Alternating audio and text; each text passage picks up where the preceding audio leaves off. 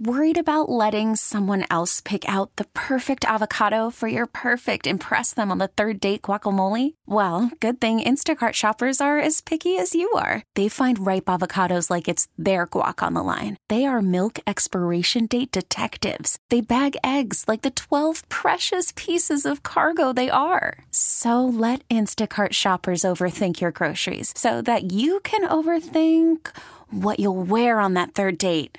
Download the Instacart app to get free delivery on your first three orders while supplies last. Minimum $10 per order, additional term supply. What's driving the conversation in California today? Every weekday at this time, we explore a topic that's making news in our state. This is the state of California. And good afternoon. I'm Doug Sovern, KCBS political reporter and host of the State of California, along with Patti Reising and Jeff Bell. We are just three weeks away from California's next special election, this one taking place in San Francisco. Yeah, it's a nationally watched campaign, not because voters are choosing a new member of the state assembly, but because they may also recall three members of the school board. Yes, voting by mail already underway in the February 15th special election to replace David Chiu in the state assembly, Carmen Chu as assessor recorder, and decide the fate of three members of San Francisco's elected school board. It's another round of political musical chairs in San Francisco. It all began when Harlan Kelly, the head of the city's Public Utilities Commission, had to resign because of a corruption investigation.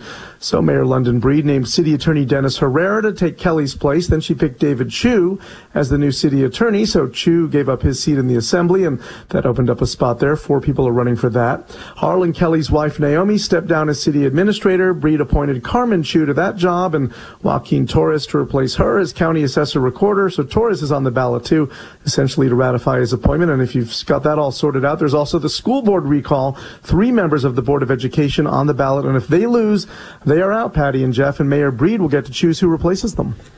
Okay, I think we need a flow chart of all of that on Twitter. Um, so let me ask you this, Doug. The, the, school board recall campaign, three of the members are on the ballot, the others are not. Uh, why is that the case, and how did all this come to be? Well, there's a lot of uh, parent dissatisfaction with the school board, starting, of course, with the pandemic and the way they kept the schools closed when others were reopening. There's been a lot of grumbling among really unhappy parents in San Francisco, which has been far behind a lot of other districts in the Bay Area in terms of testing and masking and keeping kids in person. Um, so there was that grumbling dissatisfaction. And in the middle of all that, they then had that controversial vote to rename 44 schools, you know, taking off the names Abraham Lincoln and Dianne Feinstein and others. And that was kind of the last straw for a lot of people. So they mounted this recall campaign. Uh, and one of the, the um, board members, Allison Collins, further inflamed passions with, with it when it was discovered she'd sent out some tweets angering the Asian American community. So that was enough for a lot of people. They started this petition drive. They got way more than they needed. They needed about 50,000 signatures. They got 80,000. But under the law, you can't be recalled if you haven't served at least a year in office. Uh, that you know seems reasonable. Give somebody a chance. So only three of the seven had been on the board more than a year. So the other four, uh, lucky for them, were, were immune. They couldn't be recalled. So they're not part of this. But three of the seven are. They got this uh, recall on the ballot, and on February 15th, uh, there's a good chance these three will be removed. They're they're actually up for reelection in November anyway. So a lot of people had said, well, you know, why don't we just wait till November and not spend all this money? But uh, the recall has succeeded succeeded in getting on the ballot. It goes before the voters now. Doug, is it safe to say that that recall is what's going to be driving uh, turnout in this special election? It's going to get people to fill out their ballots and pop them in the mail? I think so because people are passionate about it and it's getting a lot of attention.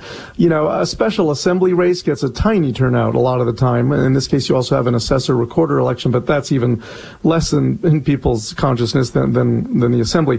Now, this is a pretty hotly contested assembly race and San Francisco is a very political town, but no question that the fact that this school board recall is there and there's money being spent on both sides and a lot of passion on both sides, that is what's going to drive turnout. So we should see a higher turnout than you'd normally see for, you know, what could be a sleepy special election in February. Looking at all the moves that you talked about there, Doug, Mayor London Breed had a chance to exercise a lot of her appointment power in those choices. Um, where does she stand on the recall? She has come out in favor of recalling these three school board members. Um, you know, she had expressed her dissatisfaction with their all the attention and time they spent on renaming schools. Uh, it's been no secret she's not been happy with them, uh, and she has now s- said she's going to vote to recall these three, uh, which is you know that carries a lot of sway. And of course, if they are recalled, she gets more appointments, and she's already appointed a new city attorney, a new uh, chief administrator, a new head of the PUC, uh, and an assessor recorder. That's a lot in just a very short time, and she would get to put three more people on the school board, which obviously they would be somewhat beholden to her. They could be somewhat independent too, but uh, certainly when you appoint someone, they tend to be someone in your corner. So that would give her some clout on the school board, where the mayor doesn't really have a lot of clout. So yeah, this has been uh, a period of, of power for for London Breed, and it looks like it's going to stay that way if the recall succeeds. I have another political question for you involving San Francisco. Uh, San Francisco Congresswoman Nancy Pelosi announcing today she is going to run again. Uh, your thoughts? Yeah, not a surprise. She had signaled that for a couple of months. Um, we knew we knew it was coming. She had telegraphed it, so it wasn't. It would have been would have been huge news if today she said she wasn't running. Um, so she made it official with her announcement. She's running for re-election, but but we did know it was coming. You know, she's been raising money. She had said as much that she would that she would run. So we knew this was going to happen. The bigger question, I think, is what happens after next November? Does she step down as speaker or does she stay on for the full two years after that? If she can get reelected speaker, which she probably can. Uh, she may win her seat and then step aside as speaker. She could win her seat and then even re- resign from Congress at some point during the following two years and not serve that full term. So at one point she had said this would be her last go. Uh, now she has said, you know, she's running for at least one more two-year term. We'll, we'll see if she finishes it and if she stays speaker. Um, you know, one way you always know when someone's going to run is to look at their fundraising because um, if somebody's not going to run or they're going to retire, you can check their fundraising reports and suddenly they stop raising money.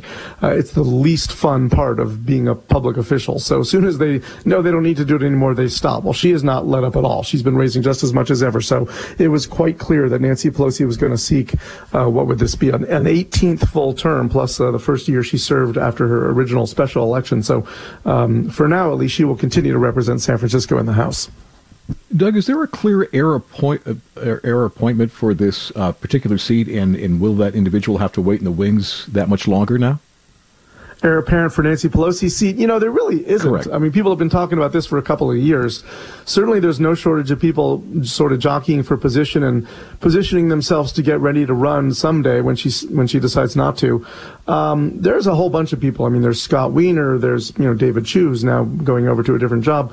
Um, there's Phil Ting. There's uh, Jane Kim. There there's a number of um, assembly people, state senators, supervisors uh, who would be obvious uh, challengers for that job. The question will be, um, is it a free for all and you've got five or six or eight people going at it, or will Pelosi sort of anoint someone the way she was anointed when Sala Burton uh, made it clear that Pelosi should be the one to succeed her? She did have a, a, fight; she had to win a primary, but it was clear she was sort of the anointed successor. She has not done that. We'll see if she does when the time comes. Uh, but for now, there's a qu- quite uh, a long list of people from the next generation, you know, waiting for their chance to run for that seat. Uh, probably now, not till 2024. Thanks, Doug. We'll talk again tomorrow. You can hear the state of California every weekday at 3:30 p.m. It's also available at kcbsradio.com and wherever you get your podcasts. You can find me on Twitter at Sovern Nation. I'm Doug Sovern, KCBS. We really need new phones. T-Mobile will cover the cost of four amazing new iPhone 15s, and each line is only $25 a month. New iPhone 15s? Only at T-Mobile get four iPhone 15s on us and four lines for 25 bucks per line per month with eligible trade-in when you switch.